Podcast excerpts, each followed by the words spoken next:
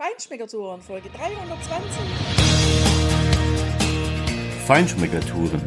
Der Reise- und Genuss-Podcast für Menschen mit anspruchsvollem Geschmack von Bettina Fischer und Burkhard Siebert. Hier lernst du außergewöhnliche Food- und Feinkostadressen, Weine und Restaurants kennen. Begleite uns und lass dich von kulinarischen Highlights inspirieren. Dass du wieder bei uns bist. Wir sind schon wieder an einem neuen Punkt in der Provence. An einem grandiosen Aquädukt stehen wir und genießen einen herrlichen Ausblick auf dieses grandiose Bauwerk, in diese wunderschöne Natur, auf den Fluss. Und wir haben in dieser Podcast-Sendung auch noch einen wunderbaren Winzer, eine Weinprobe aus Tavel für all diejenigen, die diesen herrlichen Roséwein aus der Provence lieben. Das hörst du alles, wie du hierher kommst an den Pont du Gard, wo du parken kannst, was du hier erleben kannst und natürlich, wie die Weine dieses Weingutes schmecken. Ja, der Anblick des Pont du Gard ist natürlich echt sehr imposant. Wir stehen hier so circa, naja, Tina, 300, 400 Meter vielleicht unterhalb dieser Brücke, unterhalb dieses Aquädukts. Und dieses Bauwerk ist von den Römern im ersten Jahrhundert nach Christus, also vor 2000 Jahren, errichtet worden. Es ist über 50 Meter hoch und oben 360 Meter lang. Also das ist schon in drei Stockwerken gebaut. Also schon richtig imposant. Ich frage mich, wie die das damals geschafft haben, auch quasi diese Pfeiler auch da über diesen Fluss zu setzen und vor allem in diese Höhe zu bauen. Es sind also zwei Stockwerke mit großen Rundbögen. Der zweite Stock, der sitzt quasi auf der Brücke auf, über die du auch laufen kannst. Da laufen jetzt auch einige Touristen, Interessierte hier drüber. Und darüber ist der nächste Stock. Da sind die nächsten Rundbögen. Es sind zwei, vier, sechs, acht, neun an der Zahl.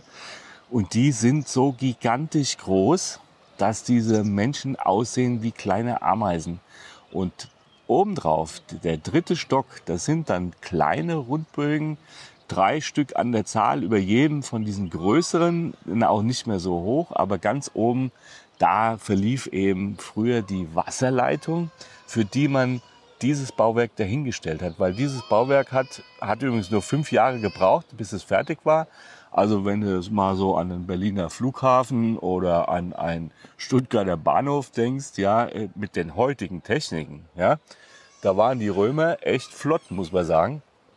Und sie haben es gebaut, um die Stadt Nîmes, die Einwohner der Stadt Nîmes mit frischem, fließendem Wasser zu versorgen. Das haben sie irgendwo hier in der Quelle wahrscheinlich gefunden und dann über diese Brücke und Leitungen südwärts nach Nîmes geleitet, wo über 20.000 Menschen, und das war ja für die damaligen Verhältnisse eine richtig große Stadt, mit diesem Wasser hier versorgt worden sind. Also ein wirklich imposanter Punkt, super beeindruckend, wenn du weißt, was dahinter steht, gleich zweimal, aber allein der Anblick ist schon grandios. Ja, und was ich auch gelesen habe, noch über diesen Pont du Gard oder überhaupt über diese Wasserleitung ist, dass die tatsächlich einen sehr großen Umweg bauen mussten, um die Stadt Nîmes mit Wasser zu erreichen, weil die mussten ja darauf achten, dass sie dem natürlichen Gefälle ähm, Rechnung tragen, weil das Wasser kann ja nun mal ohne Pumpen nicht nach oben laufen. Und zur damaligen Zeit gab es jetzt keine Pumpen.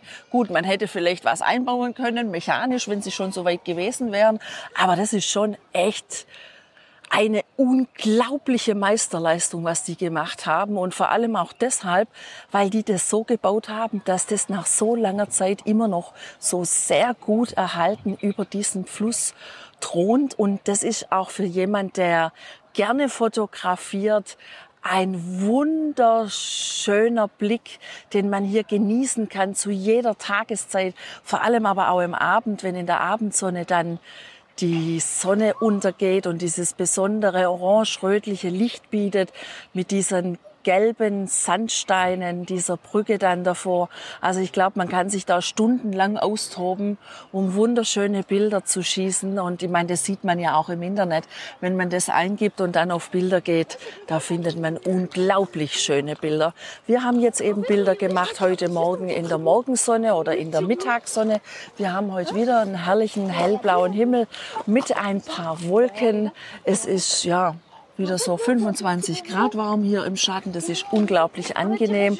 Und überhaupt ist es ein wunderschöner Platz, nicht nur um diese Brücke zu genießen, sondern auch um Picknick zu machen. Und offensichtlich machen das hier auch viele, weil dieses Flussbett, das ziemlich trocken liegt gerade, bietet unheimlich schöne Plätze, um hier zu verweilen und ein paar schöne Stunden zu genießen, auch den Anblick zu genießen. Und ich sehe auch gerade da unten wieder auf dem Gardon so ein paar Kajaks paddeln. Also das kann man hier auch machen in aller Ruhe. Und ich habe sogar schon ein paar Leute gesehen, die tatsächlich in der Badehose oder im Bikini durch dieses wahrscheinlich ziemlich kalte Wasser stapfen. Also und vor allem den einen, den ich da gerade beobachte, der läuft so, wie, wie ich laufen würde, ohne Badelatschen, weil da sind eben Kieselsteine drin. Das ist eine echte Herausforderung. Aber auch durch dieses satte Grün, was hier überall in der Wiese auch blüht und, und die Blumen dazu in Gelb und Weiß und dann diese weiße graue Kalksteinformationen. Das ist unglaublich schön. Also ja, herrlich, wirklich herrlich. Ja, und wie kommst du daher und wo kannst du überhaupt parken? Das ist eine gute Frage für deine Vorbereitung, weil das solltest du dir tatsächlich überlegen. Es gibt nämlich zwei Punkte, an die du hier anfahren kannst und das ist das Rief Gauche und das Rief Droite, also das linke oder das rechte Ufer. Dort gibt es jeweils am Eingang große Parkplätze. Äh, da ziehst du dir ein Ticket und fährst da rein. Und dann musst du auch Eintritt bezahlen. Es kostet tatsächlich Geld, äh, 9,50 Euro pro Person. Wenn du, glaube ich, online buchst, ist es etwas billiger. Das haben wir natürlich nicht gemacht. Aber du kriegst dafür eben natürlich auch ein bisschen Informationen und einfach ein tolles Erlebnis hier, wenn man auch diese Steine sieht und äh, dieses Flussbett und, und dieser ganze Platz, der an sich schon schön ist, natürlich gekrönt von diesem Bauwerk.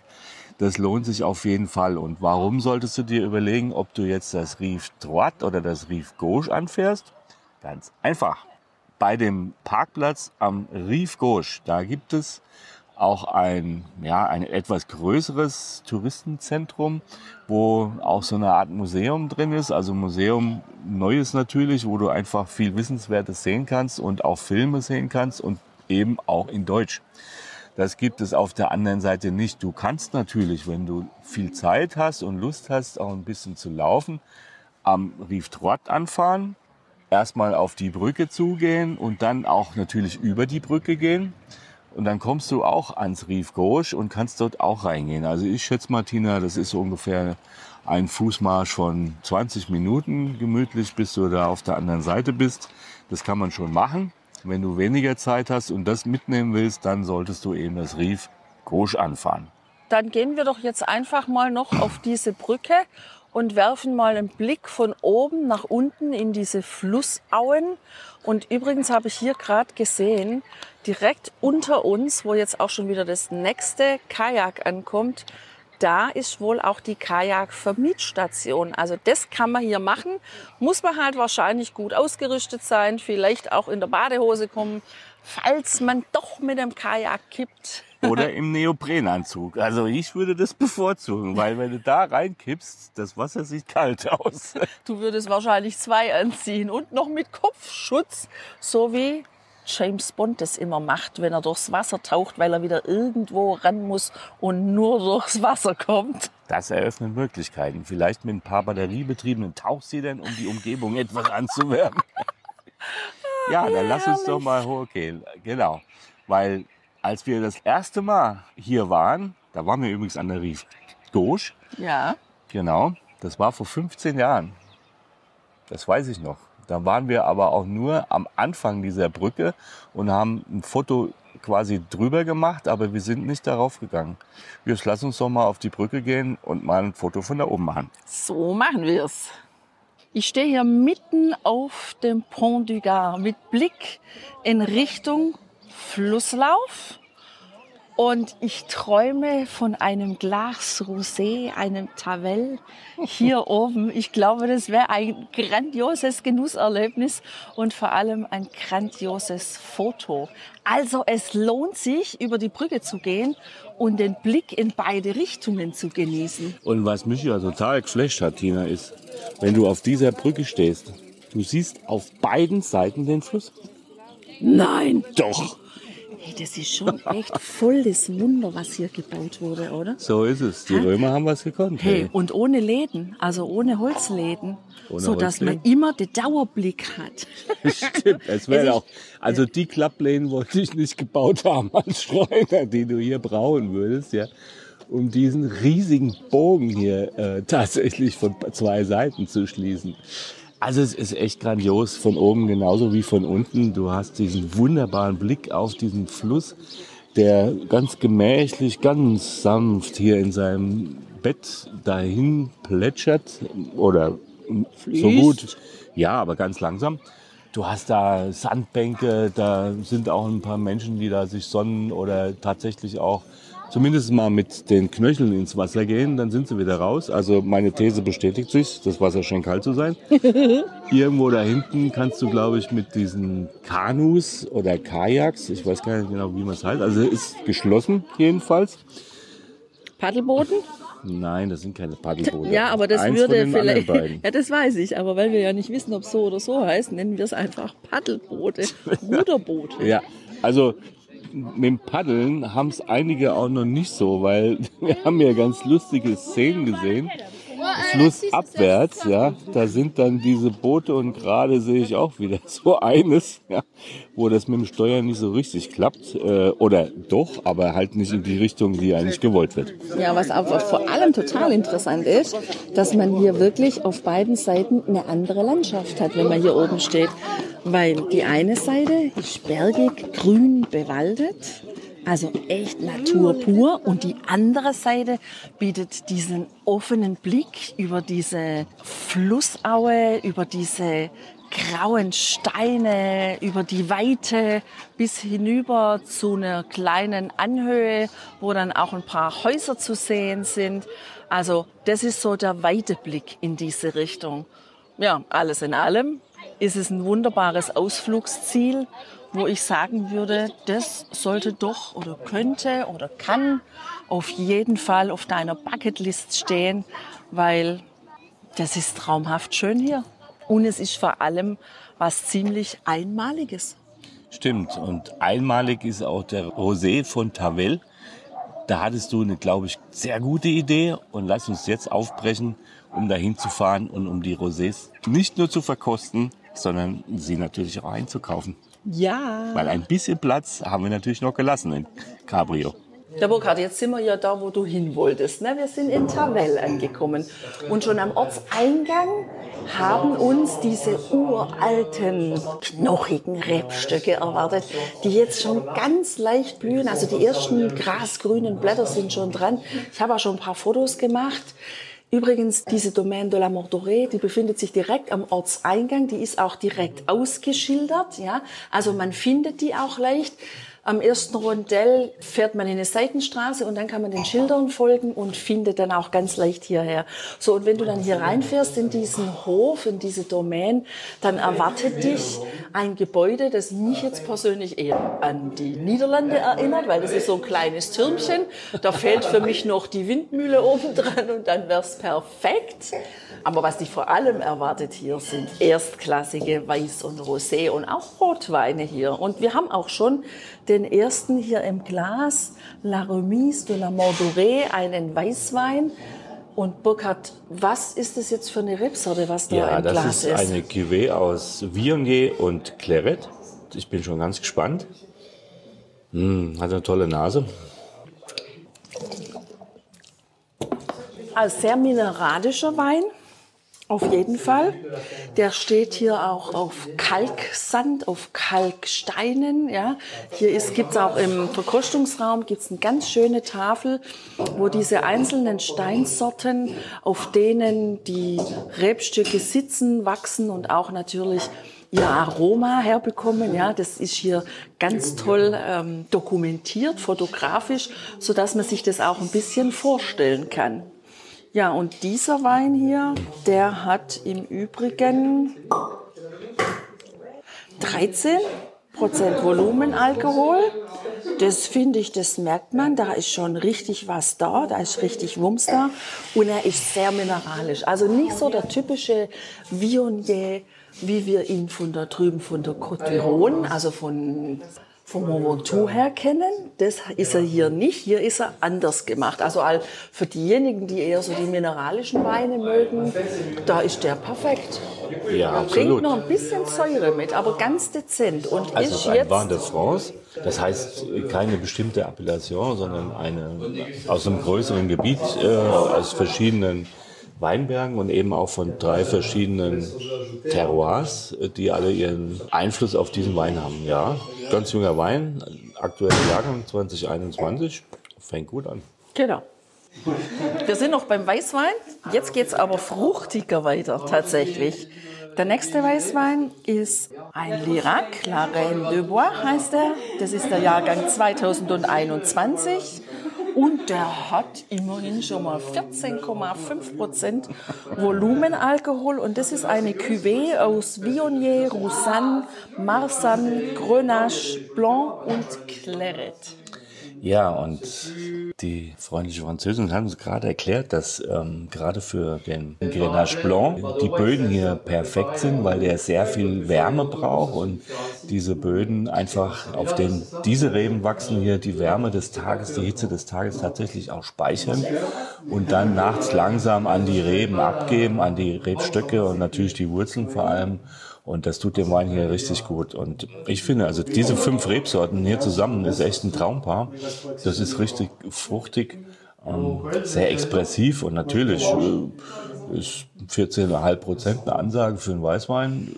Da fängt so der leichte Arbeitswein für den Mittag an. Ja, und wenn ich sie auch richtig verstanden habe, dann hat sie uns aber erzählt, dass sie also Trauben auch rausschneiden, um eine geringere Auswahl an Trauben zu haben, damit der, das Fruchtkonzentrat der einzelnen Trauben höher ist. Und ich finde, das schmeckt man auch in diesem Wein.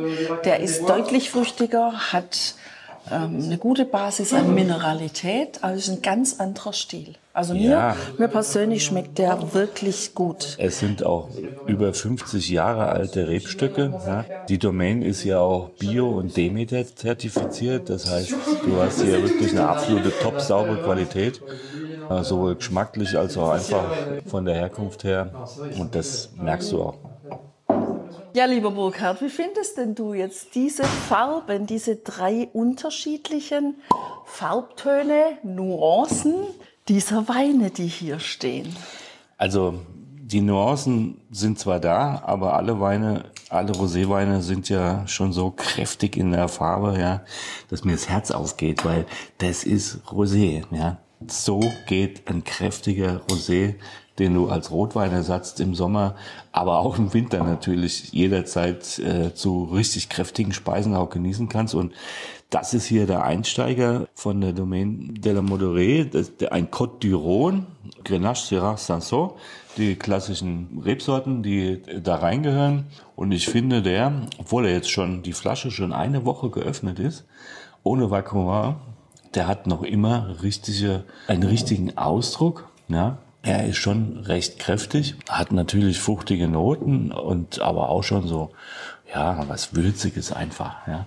Ich bin aber gespannt auf die nächsten beiden, weil das sind ja eigentlich die beiden, die wir wirklich kennen und Also was ich spannend auch an dem Wein finde, ist übrigens, dass der unglaublich lang anhaltend präsent im Mund ist. Das ist schon eine ganze Weile her, dass ich da einen Schluck davon probiert habe. Und dieser Geschmack, diese, ja, dieser, dieser Grundstock dieses Weines, der liegt mir immer noch so rechts und links so in den Oberbäckchen, ja. Und ähm, macht immer noch Spaß. Also das ist echt spannend. Ja, Burkhard, jetzt sind wir ja da, wo wir hin wollten, nämlich Ja. einen Rosé aus Tavel. Und so wie das hier bei den drei Rosés sich zeigt in der Flasche, also von hellrot zu Mittelrosé, zu Dunkelrosé, so steigert sich auch dein Gesichtsausdruck, habe ich so ein bisschen das Gefühl. Also das Grinsen wird immer mehr und das ist natürlich nicht dem geschuldet, dass wir erst ein paar Schlückchen probiert haben, sondern dass es echt für dich eine totale Freude ist, endlich wieder hier zu sein und die neuen Jahrgänge zu probieren. So ist es, wir, Tina. Wir degustieren ja hier professionell. Das heißt, wir spucken den Wein natürlich wieder aus. Achtung, Angeberwissen mit Tina. Was? Wenn du in Frankreich bist und du möchtest den Wein ausspucken, dann musst du einen Crachois bestellen, weil das ist der Spuckalber. Restweinbehälter. Oder so. Ja, also das ist einfach Tavel. Claire, die freundliche Bedienung hier, die uns hier die Weine verkosten lässt, hat uns auch gerade erklärt, dass dieser Tavel ähm, oder dass, dass die Rosés aus Tavel eben auf diesen ganz speziellen Böden, auf dieser Komposition der Böden, die sie haben, äh, wächst. Also Kalk, äh, Caillouteux und Sableux, also sandige Böden. Aber vor allem sind es diese wirklich steinigen Böden, die einfach diese Tageshitze so schön speichern und nach und nach abgeben und einfach diesen Reben richtig Kraft verleihen. Und das sieht man hier schon in der Farbe. Das liegt natürlich an der Mazeration. Die Maische wird hier ein Tag zusammengelassen, der Saft mit der Bärenhaut und da geht natürlich viel Extrakt Geschmack rein und natürlich auch schon viel Farbe, viel mehr Farbe als schon bei dem ersten d'Iron. Ja, ich finde, Tina, da schmeckt man auch, da hast du schon diese Erdbeeren, Himbeeren, aber eben auch das Tolle ja an diesen Tavel Rosés, einfach diese, ja, auch leicht würzigen Aromen. Der, der ist schon viel komplexer, ja, der ist schon vielschichtig, der hat auch würzige Noten und ja, also das ist die Liga Rosé, wo wir uns wohlfühlen und ich bin natürlich noch gespannt auf den Flagship Rosé, nämlich den La Reine de Bois. Ja, was ich ja überhaupt so spannend finde an diesen Tavel-Rosés ist, dass die so eine ganz breite Basis, Grundstock, Geschmack mitbringen, ja. Also, ja, so eine breite Basis, die sich auch wirklich breit macht im Mund und die diesen Wein extrem lang anhaltend transportiert. Also das finde ich schon spannend. Also ist nicht für jemand, der so einen leichten Rosé eher, so auf der Terrasse mal nebenher so ein bisschen ein Gläschen nehmen. Dafür ist dieser Tavel nicht gemacht, sondern dieser Rosé-Tavel, der ist tatsächlich auch ein extrem guter Begleiter für Grillgerichte, für Fleischgerichte, auch wenn es ein Rosé ist, aber der kann echt was tragen an Gerichten. Genau, also wer diese, diese ganz leicht lachsfarbenen Rosés mag, die sehr dezent sind im Alkohol und natürlich auch im Geschmack, der ist eher in Bandol richtig oder noch weiter an der Küste, an der Côte d'Azur Richtung Cannes. Aber das hier... Das, ist unsere Kategorie. Genau, das ist was. Ja, und jetzt sind wir mal gespannt auf den Flagship Rosé. Tja, Tina, Sind wir jetzt im Rosé-Himmel, oder? Das Jetzt sind wir am Ziel angelangt. Ja. Da ist er, der Rosé. Also das ist echt richtig großes Kino, was dieser La Reine de Bois bietet. Also da ist, hat Claire uns erklärt, Grenache noch dominanter. Das heißt, noch mehr fruchtige Noten. Da sind sie, die Himbeeren, die Erdbeeren, ja, florale Noten, aber alles schön trocken, überhaupt nicht süß, keine Marmeladen, kitschigen Sachen, sondern einfach ganz klare Kante. Nicht nur die Frucht, sondern auch einfach diese würzigen Aromen. Ja, das ist ein Traum. Also das ist für mich Rosé par excellence. So geht ein richtiger Rosé, den du wirklich auch zu einem T-Bone Steak vom Grill hinstellen kannst oder zu, zu anderen Dingen. Also wirklich zu kräftigen Speisen auch. Ja, tatsächlich als Rotweinersatz, wenn du einfach einen Rosé magst, der schön kühl ist und den du einfach so trinken kannst. Also was ich auch an dem Wein so richtig toll finde, ist, dass er tatsächlich auch lagerfähig ist. Hat uns erklärt, also da ist ein, ein gutes äh, Gleichgewicht zwischen Alkohol, auch Tannin und Säure da drin.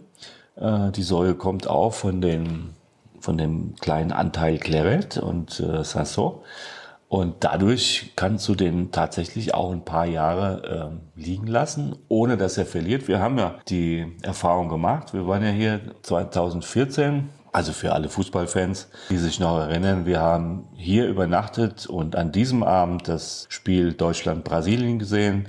Es ging 7 zu 1 aus und Deutschland wurde Weltmeister. Und zur Feier des Tages hatten wir damals auch diesen Wein am Tisch und am nächsten Tag auch gleich hier das Weingut aufgesucht und besorgt und eingekauft und die letzten Flaschen haben wir, oder die letzte Flasche die wir noch irgendwo versteckt hatten, die haben wir tatsächlich, glaube ich, vier Jahre oder so später getrunken und der Wein war da immer richtig gut.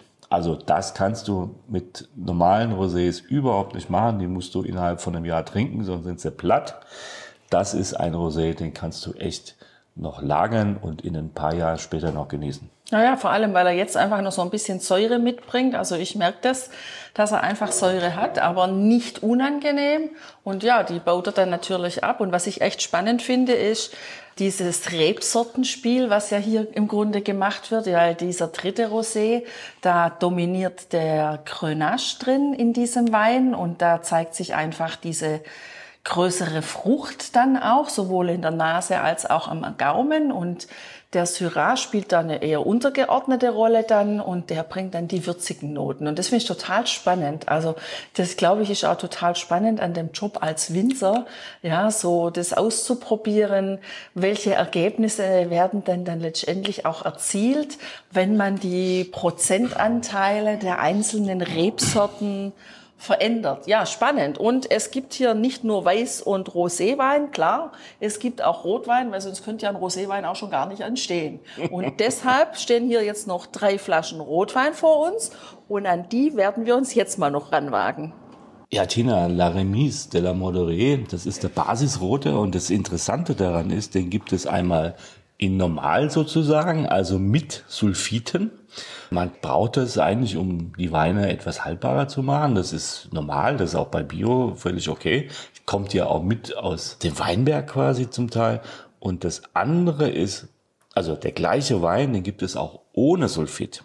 Und wir haben ja mal die Erfahrung gemacht in Italien mit einem Weißwein, der völlig unterschiedlich geschmeckt hat. Und ich finde, auch hier schmeckt man, dass der gleiche Wein, derselbe Wein, mit und ohne Sulfit tatsächlich unterschiedlich schmeckt. Ja, und der sieht ja auch schon anders aus. Also wenn man den gegens Licht hält, also im Glas eingeschenkt gegens Licht hält, dann sieht man schon, dass der mit Sulfit weniger dicht ist und eher diese brillanten Reflexe hat und so ist der tatsächlich auch im Geschmack.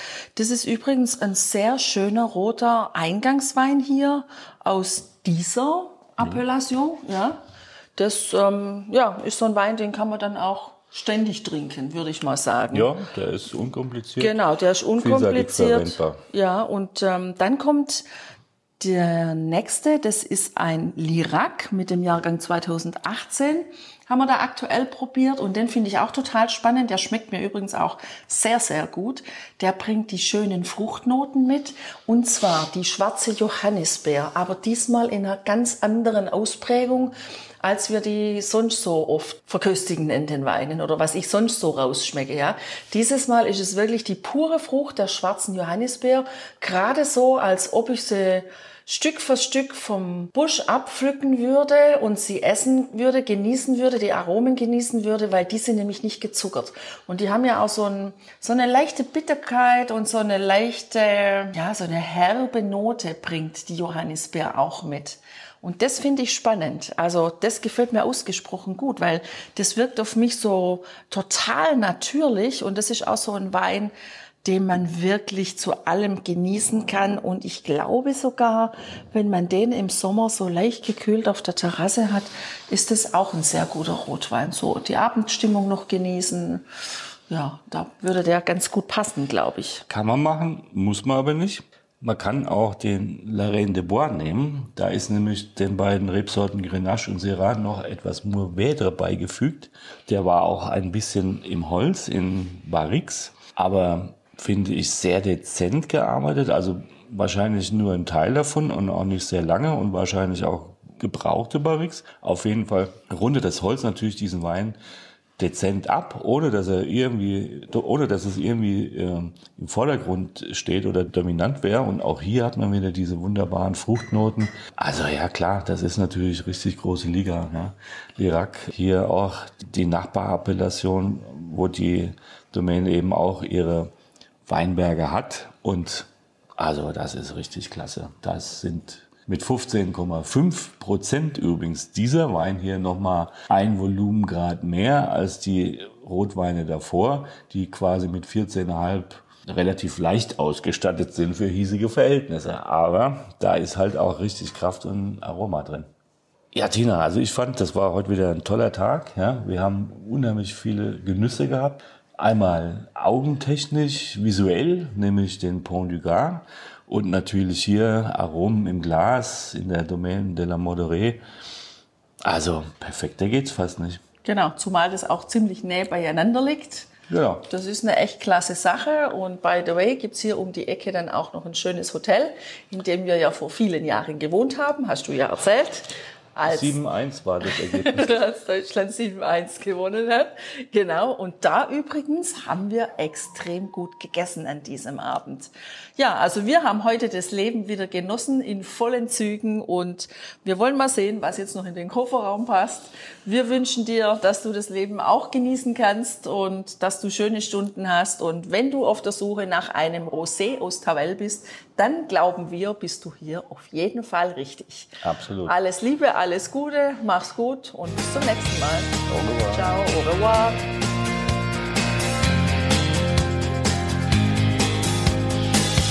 Hier endet dein Genusserlebnis noch lange nicht. Komm rüber auf unsere Homepage feinschmeckertouren.de und schau dir die Bilder zu unserer Show an. Dort findest du auch wertvolle Links zu den heutigen Empfehlungen. Verpasst keine Neuigkeiten mehr und trag dich am besten gleich in unseren Newsletter ein. Wir freuen uns auf deine Anregungen für weitere Episoden und einen regen Austausch mit dir. Viel Spaß beim Genießen, denn du weißt ja, Wahrer Reichtum besteht nicht im Besitz, sondern im Genuss. deine Feinschmecker Guides Bettina Und Burkhard.